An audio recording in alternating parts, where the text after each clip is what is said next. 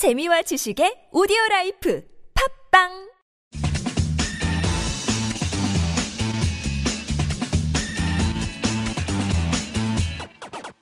여기는 김병진의 입시교실입니다. 예, 이제 과목별 한 과목 한 과목 이렇게 해서 국수영만 어, 이렇게 좀 세부적으로 짚어보도록 하는 시간을 갖겠습니다. 어, 우선 국어를 말씀하기 위해서 예, 그 정우성 선생님 모셨습니다. 먼저 인사 먼저 한번 해주시죠. 예, 안녕하세요. 예, 강남성솔에서 국어 가르치고 있는 정우성입니다. 네. 본명입니다.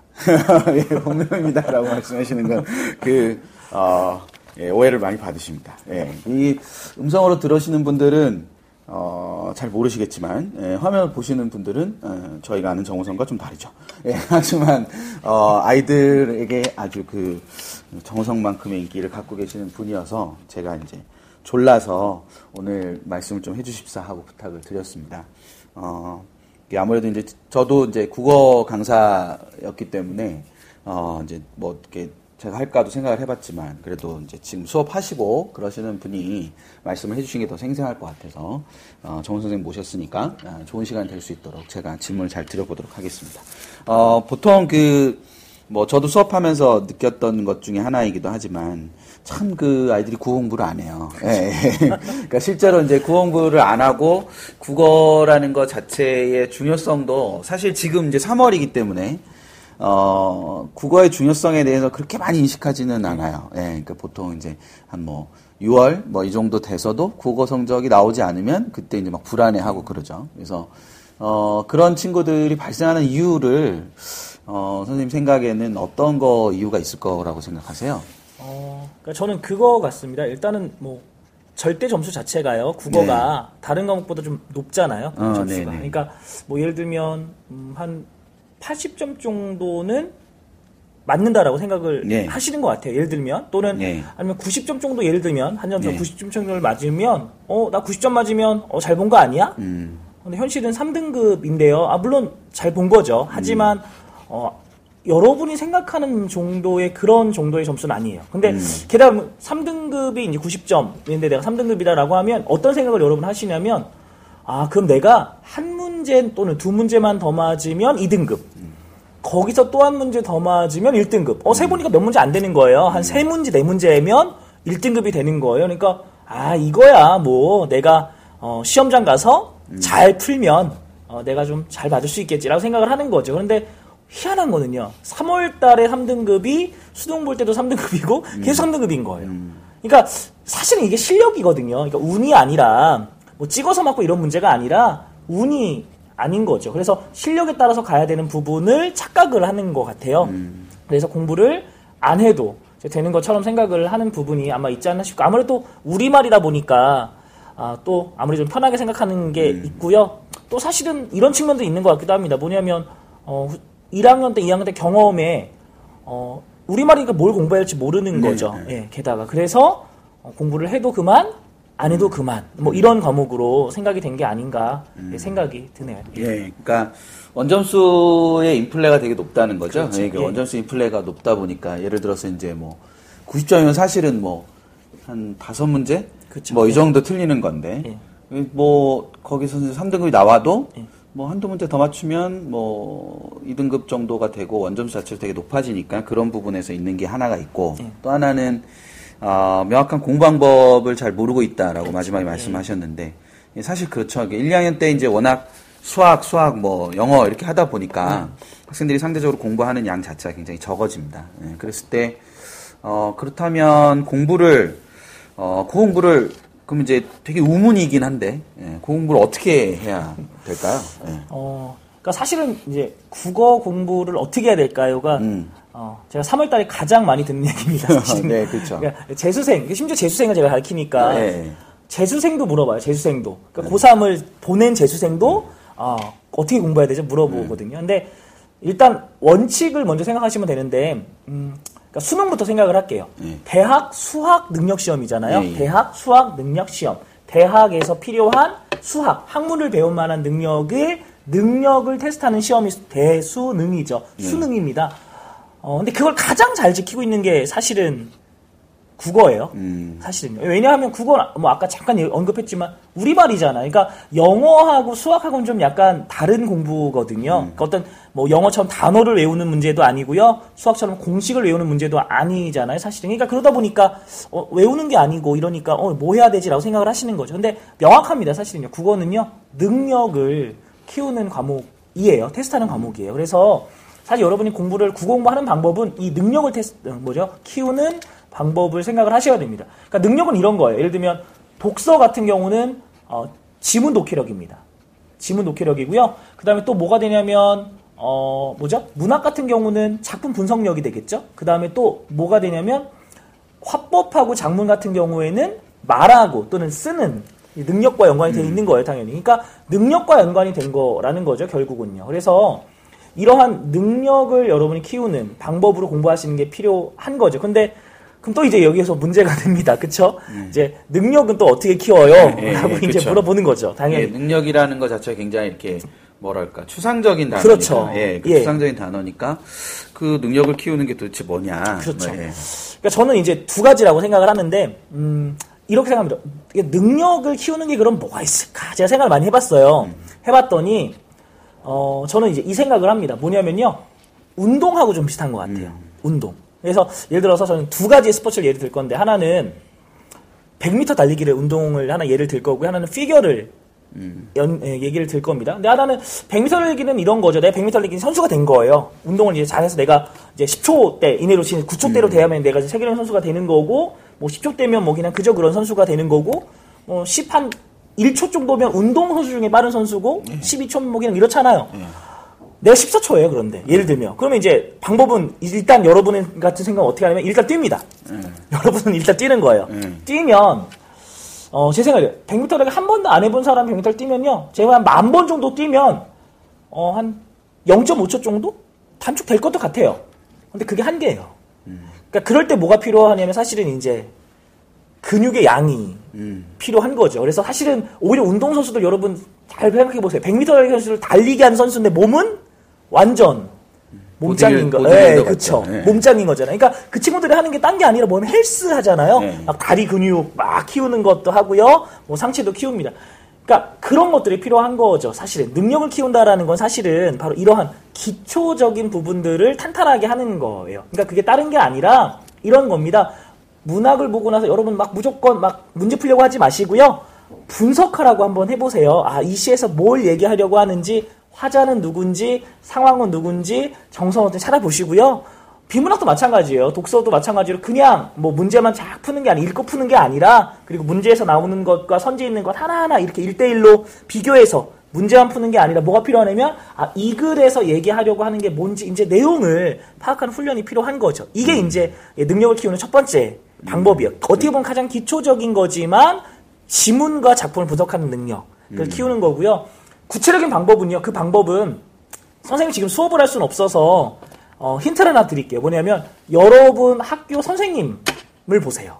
그러시면 됩니다. 뭐냐면 학교 선생님 수업을 하시는 건데요. 국어 수업은 지식을 전달하는 수업이 아니에요. 아까 말씀드렸듯이 국어라는 과목 자체가 능력을 전달하는 수업이기 때문에 어떤 지식을 가리키는 수업이 아니거든요. 그래서 선생님 수업하는 거는요. 일종의 샘플이에요. 샘플. 그러니까 즉 여러분이 시를 딱 봤을 때 선생님이 시를 보고 먼 처음에 제목을 먼저 보시는 거예요. 아, 제목의 의미가 뭐야? 어, 제목을 듣고 뭘 생각해야지 라고 생각하신다면 여러분 적어 놓으세요. 아, 제목. 됐죠? 두 번째. 그 다음에 뭐 보시나 봤더니 화자를 찾으시는 거예요. 예를 들어서 아, 화자가 어딨나 찾아보자 해서 화자를 찾으시고요. 어, 그 다음에 화자를 찾으시더니 청자도 찾고 대상도 찾는 거죠. 그리고 또 그 다음 찾으신 거 못 찾으면 상황을 찾으시고 상황에 따른 화자의 정서를 찾으시는 거예요. 그럼 그걸 적어 놓으시는 거예요. 아, 먼저 제목을 보고 그 다음 화자, 청자, 대상, 그 다음 상황, 그 다음 정서 적어 놓으시면 그게 이제 여러분이 해야 될 방법이 되는 겁니다. 그 방법 그대로 여러분이 보시면 될 것 같아요. 일단 이거고요.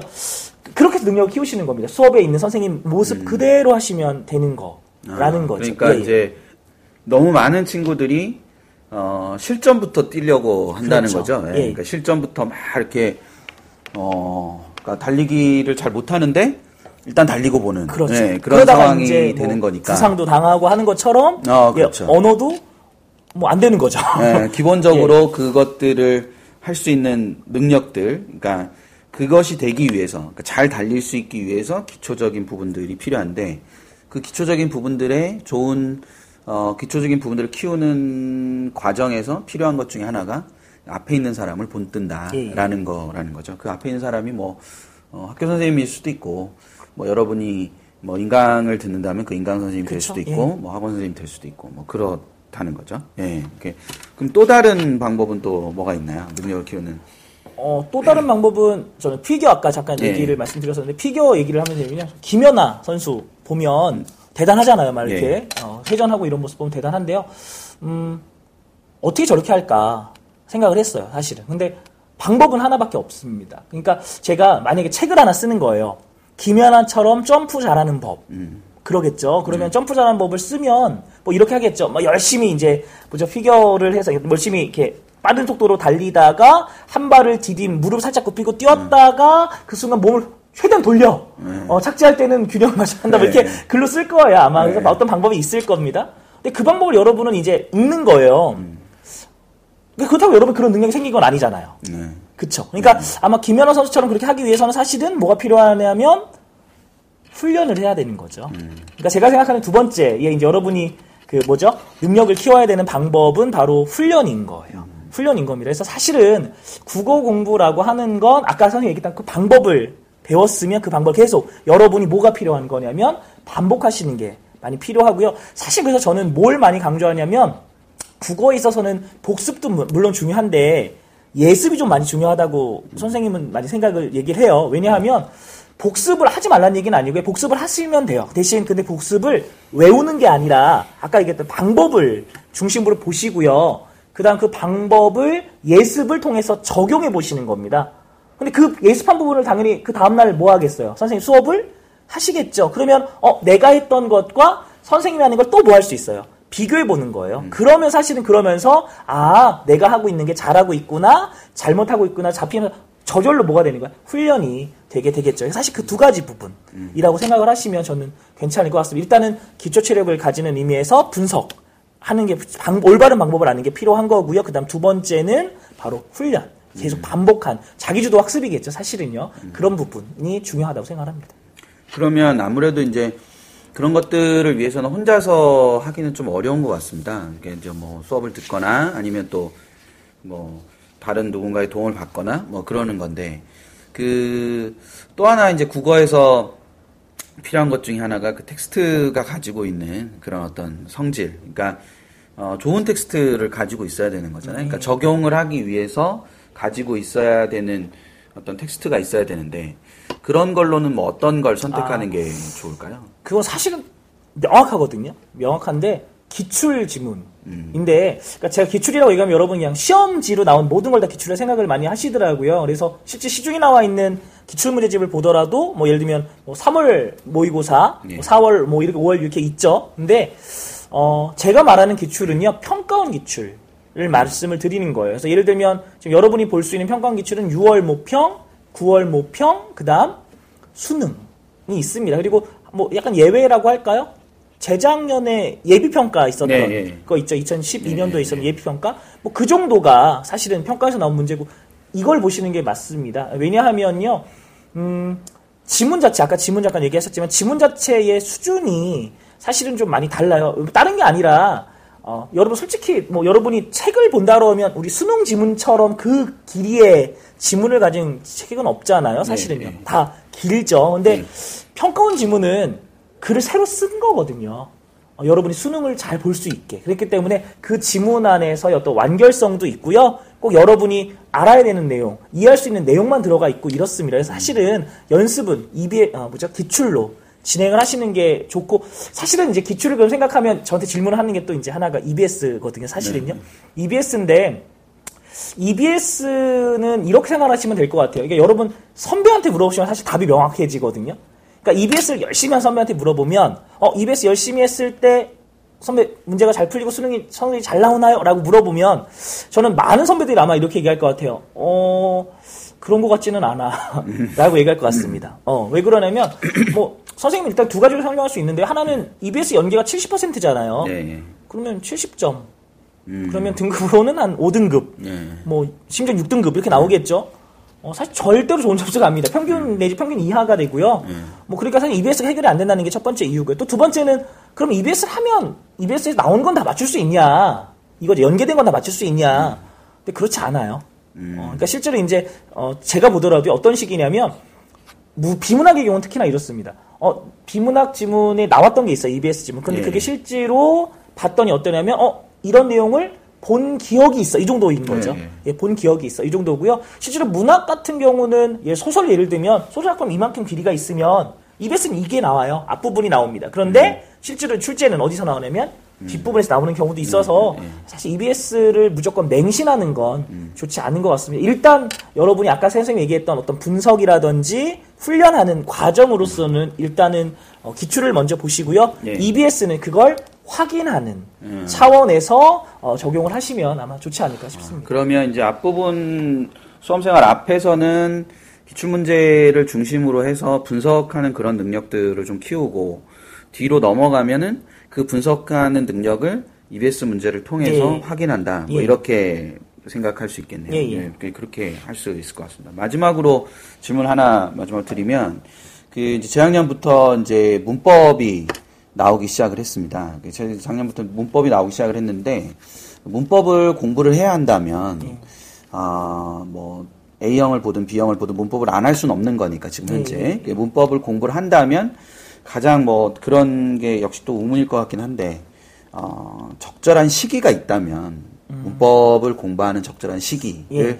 언급을 해주신다면 언제쯤 문법을 하는 게 좋- 좋을까? 어, 그러니까 저는 학교에서도 어차피 문법을 진행을 하시거나 아마 하실 거로 알고 있습니다. 그렇죠? 그런데 일단은 문법은 제 생각에는요. 교수님 좀 초반에 음. 잡아주시는 게 좋을 것 같습니다. 왜냐하면 그러니까 문법이라고 하는 것들이 사실은 여러분 많이 어려워 문법 어려운 책 상당히 어려워하거든요. 음. 근데 문법의 핵심은 개념이에요. 사실 개념. 그래서 개념을 만약 수학도 그렇잖아요. 아주 기본적인 공식을 모르면 다음 공식을 모르는 것처럼 마찬가지로 문법도 어떤 개념을 모르면 그 다음은 당연히 이해가 네. 안 되거든요. 그래서 아마 여러분 초반에 문법을 좀 공부를 하시면 어, 이후에 이제 학교에서 진행하는 수업이나 어떤 부분에서 많이 적용 오히려 어, 많이 알아가는 측면이 되실 수 있어요. 근데 이걸 계속 밀어두시다가 막판에 수능 전에 바로 하시게 되면 그때는 사실은 정말 딱 이거밖에 안 되는 거죠. 기본적으로 알아야 되는 최소의 것만 할 수밖에 없기 때문에 약간 적응력이나 깊이가 떨어질 수 있어요. 그래서 문법은 어, 1학기 때 지금 당장 해주시는 게 좋을 것 같습니다. 아, 네.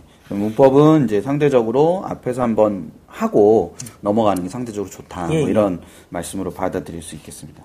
그 이제 전체적으로 정리를 하자면 어 문제를 푸는 데 있어서 가장 기초가 되는 분석력 그리고 그것을 어, 이렇게 적용시키는 훈련 자체를 많이 해야 됐다. 그러니까 기본적으로 공부 국어를 공부하는 양 자체가 좀 많아져야 되지 않을까. 그쵸, 예, 예. 예.